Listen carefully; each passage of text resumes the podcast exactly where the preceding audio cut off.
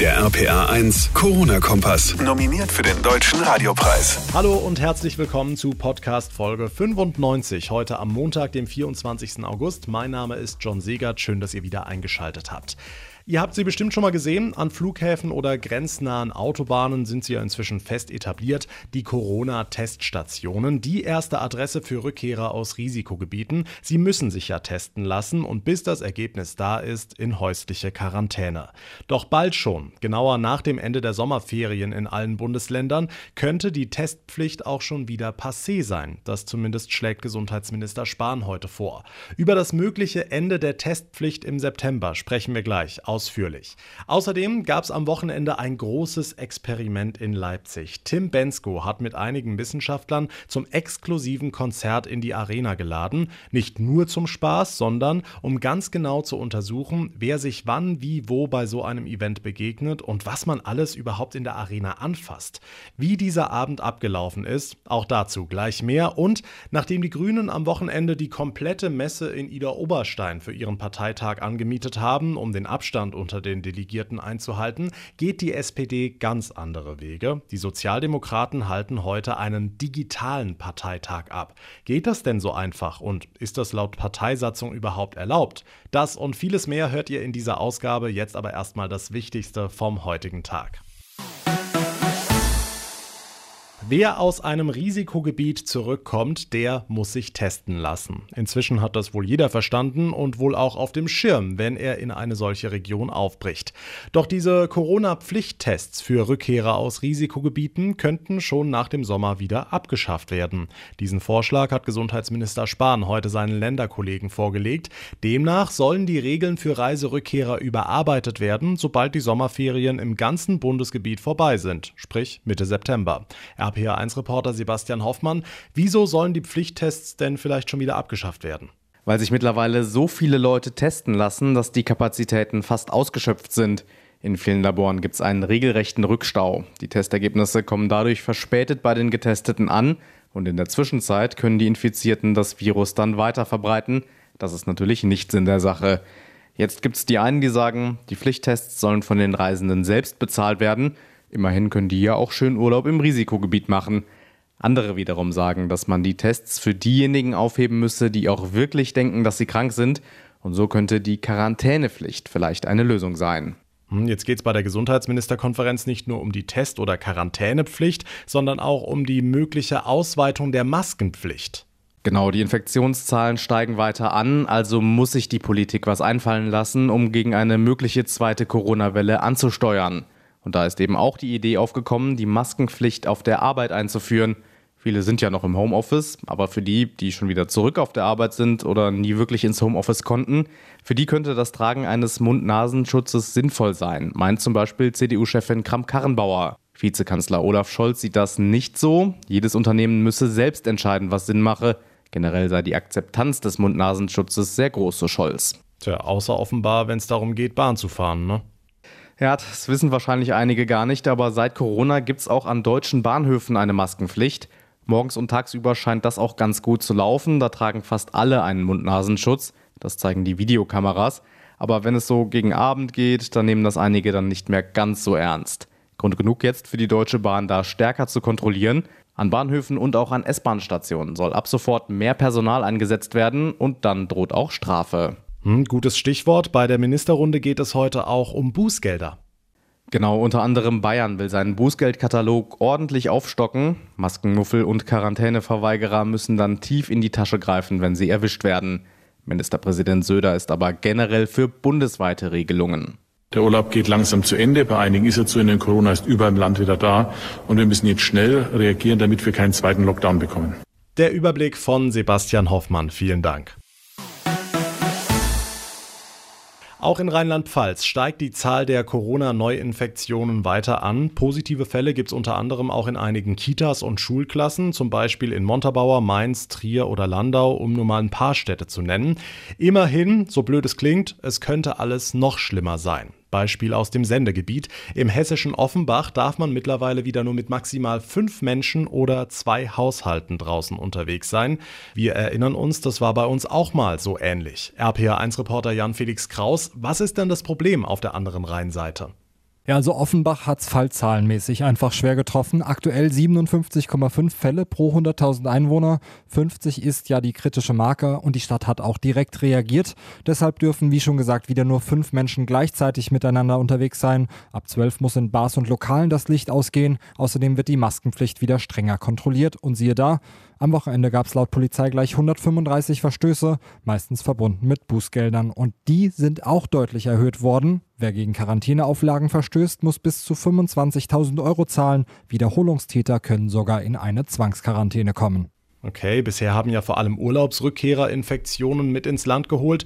Was ist denn aktuell das Problem? Ja, dabei bleibt's auch. Corona-Fälle kommen vor allem nach den Familienferien vor, so das Gesundheitsamt. Die Problematik ist ja allgegenwärtig. Auch in Rheinland-Pfalz gibt's Fälle. Um die Ausbreitung zu verhindern, müssen einige Kitas geschlossen bleiben. Schulklassen müssen wieder ins Homeoffice. Meistens sind dort aber nur ein bis zwei Kinder oder Jugendliche infiziert. Die Quarantäne ist eher sicherheitshalber. Nochmal einen Blick über den Rhein. In Frankfurt will man jetzt verhindern, dass so viele Kinder zu Hause bleiben müssen. Dort gilt jetzt erstmal für zwei Wochen eine Maskenpflicht im Unterricht, zumindest wenn der Abstand nicht gewahrt werden kann. Hm, klingt alles so ein bisschen nach Lockdown 2.0. Wie ist denn genau die Lage in Rheinland-Pfalz? Müssen wir uns da auch Gedanken machen, zum Beispiel um Masken im Unterricht? Naja, bisher hat das die Landesregierung nicht erwogen. Angesprochen wurde es aber. Im Hinblick auf die Infektionen sind die Gedanken noch nicht nötig. Kurzer Blick auf die aktuellen Fallzahlen. Bei den Landkreisen ist der Kreis Germersheim aktuell am stärksten betroffen mit 29 Fällen pro 100.000 Einwohner. Bei den Städten führt Worms mit 25 Fällen. Heißt gerade einmal halb so viele wie in Offenbach. Also nicht unbedingt Entwarnung, aber es könnte deutlich schlimmer sein. Die Infos von Jan Felix Kraus. Vielen Dank. Wie groß ist die Ansteckungsgefahr bei einem Konzert? Das war die große und spannende Frage am Samstag in Leipzig. Tim Bensko hat zusammen mit Wissenschaftlern zum großen Experiment eingeladen. RPA1 Infochef Jens Baumgart. Die Resonanz der Fans war am Ende aber ein bisschen dünn, ne? Ja, 4200 Leute hätten reingepasst in die Arena in Leipzig. 1400 waren es am Ende. Also das hat dann doch gezeigt, das Publikum ist im Moment ein bisschen verunsichert. Auch wenn nach Einschätzung der Wissenschaftler eigentlich keine große Gefahr bestanden hat. Denn alle sind mit hochwertigen FFP2-Masken rumgelaufen, wurden vorher auch gesundheitlich gecheckt. Also das ganz große Konzert war es dann eben doch nicht. Trotzdem waren alle zufrieden. Tim Bensko. Für mich war es tatsächlich ein überraschend gutes Gefühl weil ich schon irgendwie damit gerechnet hatte, dass es sich alles ein bisschen steriler anfühlt, wenn alle mit einer Maske vor einem sitzen. Und auch die Wissenschaftler sagen, wir konnten wertvolle Daten sammeln. Es wurden ja verschiedene Szenarien simuliert, welche Besucher sich wie wo begegnen. Außerdem wurde mit einem fluoreszierenden Desinfektionsmittel überprüft, welche Flächen häufig angefasst werden. Ergebnisse haben wir noch nicht, die sollen in etwa sechs Wochen kommen. Tja, auf Konzerten konnte man sich in den vergangenen Monaten jedenfalls nicht anstecken, gab ja keine. Wo genau sich die Deutschen am häufigsten mit dem Coronavirus infizieren, das hat jetzt eine andere Studie rausgefunden, Jens. Genau, das Robert Koch Institut hat da mal Statistik geführt und äh, die häufigsten Ansteckungsorte sind erstens Privathaushalte, also eigene Familie in der Regel, und das Altenheim. In Zahlen sieht das so aus, wenn in einem Haushalt jemand krank geworden ist, dann gab es am Ende im Schnitt gleich mal 3,2 Infizierte. Klar, gemeinsames Badezimmer, Abendessen und so weiter, also das ist wenig überraschend. Noch dramatischer ist die Lage in Altenheimen. Bei einem Ausbruch dort gab es im Schnitt sogar 19 Infizierte. Infizierte.